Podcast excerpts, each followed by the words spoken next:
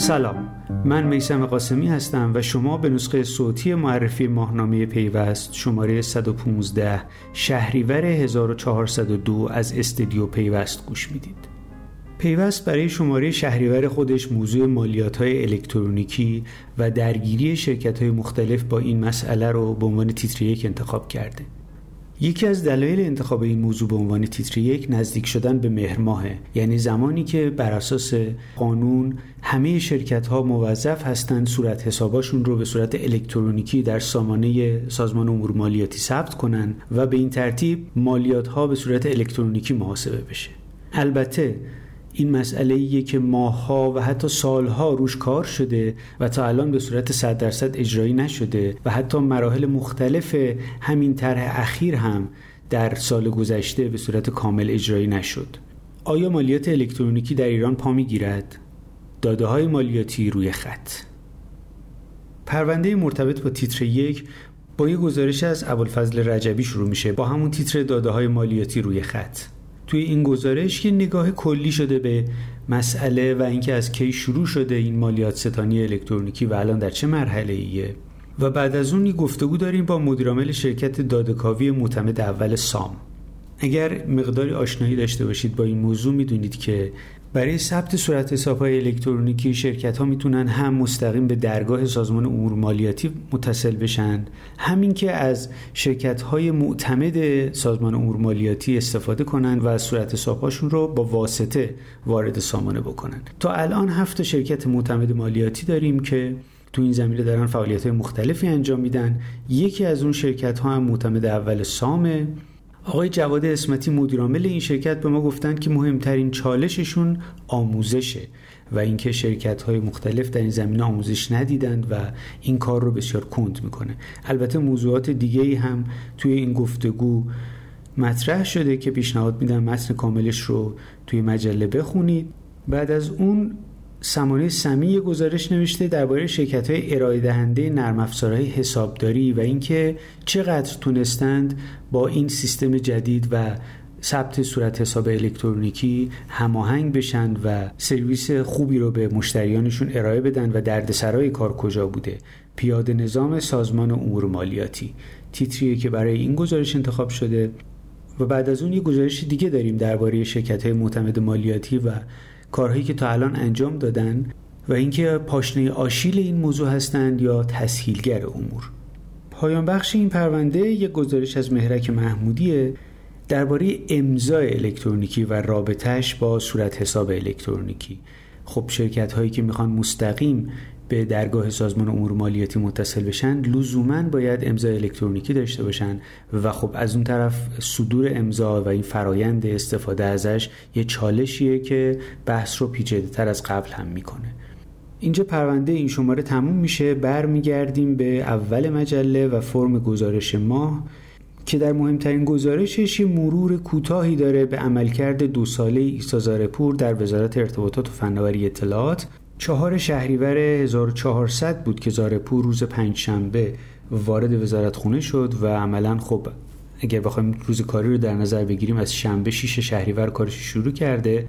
زمانی که شما این مجله رو دارید میخونید دو ساله که عیسی زارعپور وزیر ارتباطاته و به همین مناسبت آقای علی مومنی یه مروری داشته بر عملکرد زارعپور و تحقق وعده هایی که داده و مشکلاتی که توی این دو سال وجود داشته. تیتر علامت سوال بر سر مسئولیت‌های وزیر برای این گزارش انتخاب شده. توی همین فرم مجلس آیتی رو داریم که درباره برنامه هفتم، یه بخشی از برنامه هفتم و افزایش اختیارات مرکز ملی فضای مجازی نوشته شده و همینطور خارج از محدوده از یسنا امونپور که نقش شبکه‌های اجتماعی و ابزارهای نوین در گفتگو بدون کلام رو بررسی کرده. میریم سراغ فرم ناداستان. با چهل و سه دقیقه شروع میشه، این بار با خانم کتایون سپهری، یکی از مربیان و مشاوران اکوسیستم استارتاپی گفتگو کرده. قدرت خاله‌بازی این تیتریه که آرش برهمن برای این گفتگو انتخاب کرده. و بعد از اون استارتاپ گردی رو داریم با دکتر دکتر که در زمینه پزشکی آنلاین فعالیت میکنه و در نهایت شرکت گردی که با مقداد آیتی گفتگو کرده. مقداد آیتی در زمینه خرید و فروش سخت افزار و قطعات کامپیوتر و گوشی موبایل فعالیت میکنه. میرسیم به خدمت و تجارت و اولین گزارشش تو حوزه بانکداری الکترونیکی یه نگاهی داره به فعالیت پرداختیاری‌ها و دردسرهایی که این کسب و کارها دارن، از جمله مسئله تجمیع وجوه و اینکه ممکن اصلا این داستان کل قضیه پرداختیاری‌ها رو به خط پایان برسونه و تمومش بکنه و دیگه پرداختیاری وجود نداشته باشه. تو این گزارش با چند نفر از فعالان این حوزه صحبت شده و بعد از اون یک گزارش از گفتگو داریم از خانم یگانی کربلایی با میثم نجار، مدیر واحد نظارت کاشف. شرکت مدیریت امن الکترونیک کاشف یکی از شرکت‌هاییه که دستورها و الزام‌های بانک مرکزی در خصوص امنیت بانک‌ها رو اجرا می‌کنه و این گفتگو هم درباره امنیت بانکیه و اینکه واقعاً در چه وضعیتی قرار داریم تو این زمینه. شرکت‌های مثل کاشف کمتر تن به گفتگو میدن و خب این از این نظر گفتگو جالبیه. بعد از اون وارد بخش دولت الکترونیکی میشیم. توی همین فرم خدمت و تجارت گفتگو با معاون مرکز فناوری اطلاعات آموزش و پرورش، گفتن مدارس به ارائه الکترونیکی خدمات علاقه‌ای ندارند، البته با موضوعات دیگه‌ای که توی این گفتگو مطرح شده. در ادامه یک مطلب درباره انقلاب صنعتی چهارم توی این فرم اومده و بدین ترتیب این فرم تموم میشه و میرسیم به رمز ارز.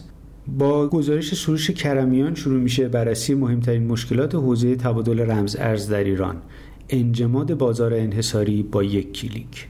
در ادامه همین فرم دو تا مطلب دیگه اومده، یکی از دریچه بلاکچین به داده ها نگاه شده و دومی بلاکچین زمینس رو معرفی کرده. با همین مطالب فرم رمز ارز تموم میشه و میرسیم به حقوق فناوری. اولین مطلبش این نگاه حقوقی داره به برخوردهایی که توی مرداد ماه امسال با بعضی از کسب و کارها مثل دیجیکالا، ازکی و تاقچه انجام شد و خب حالا فعالیتشون محدود شد یا پلم شدن. به هر صورت به نظر میرسه مشکل تا حدودی رفع شده، اما از نظر حقوقی و قانونی آقای مصطفی مسجدی بررسی کرده که این برخوردها چه جایگاهی داشتند، بیقانونی برای اجرای قانون. در ادامه خانم‌ها قزاله دخیلی و پگاه قربانی در زمینه حقوق نرم افزار مزایا و معایب مهندسی معکوس رو بررسی کردند و در نهایت خانم پریسا شکوری مسئله ارسال و دریافت و بار حقوقی ایموجی‌ها در قراردادهای کاری رو بررسی کردند، موضوعی که خب خیلی نوعه و دنیا هم داره روش بحث و بررسی میکنه و هنوز به نتیجه قطعی صد درصد نرسیده. در نهایت مثل همیشه میرسیم به پیوست جهان که با راهبرد شروع میشه و دو تا مطلب توی این حوزه داره، توی راهبردهای مدیریتی و پروندهش درباره فرهنگ ترده با تیتر این نمایش عمومی. من یه توضیحی درباره فرهنگ ترد بدم. این برخوردیه که با آدم‌های مشهور و حتی گاهی غیر مشهور توی فضای مجازی و شبکه‌های اجتماعی میشه وقتی که یک ادعایی علیه اینها مطرح میشه و گفته میشه که مثلا درگیر یک پرونده آزار شدند یا موضوعات از این دست و بعد همه شروع میکنن واکنش نشون دادن و اینها رو بلاک میکنن، کامنت های منفی میذارن و برخورد خیلی شدیدی اتفاق میفته که سرریزش به دنیای واقعیت هم کشیده میشه و در نهایت اون فرد رو از همه جا طرد میکنه و دور میکنه، در حالی که در نهایت گاهی اوقات دیده شده که حکم قضایی که برای این فرد صادر شده یا به هر صورت حقیقتی که از توی این ماجرا کشف شده و اومده بیرون اون چیزی نبوده که در اول ادعا شده. این مسئله رو درباره بازیگرای مختلف خارجی توی همین یکی دو سال اخیر دیدیم، از ماجرایی که جانی دپ با همسرش داشت که در نهایت معلوم شد ادعاها درست نیست تا موضوعات مختلفی که به هر صورت اتفاق افتاده. این فرهنگ طرد و این شرمسارسازی عمومی چیزیه که دستمایه پیوست جهان این شماره شده و موضوع از جوانب مختلف حقوقی، اخلاقی و اجتماعی بررسی کرده. به نظر میرسه که مسئله‌ایه که مثل همیشه یک ابعاد غیر فنی داره و از این نظر خیلی جذابه. پیشنهاد میکنم که حتما پرونده این شماره رو بخونید که از گزارش ها و گفتگوها و یادداشت های مختلفی تشکیل شده. و اینجا میرسیم به پایان پیوست این شماره. امیدوارم که شهریور خوبی داشته باشید و روزهای بهتری در انتظارتون باشه. خدا نگهدار.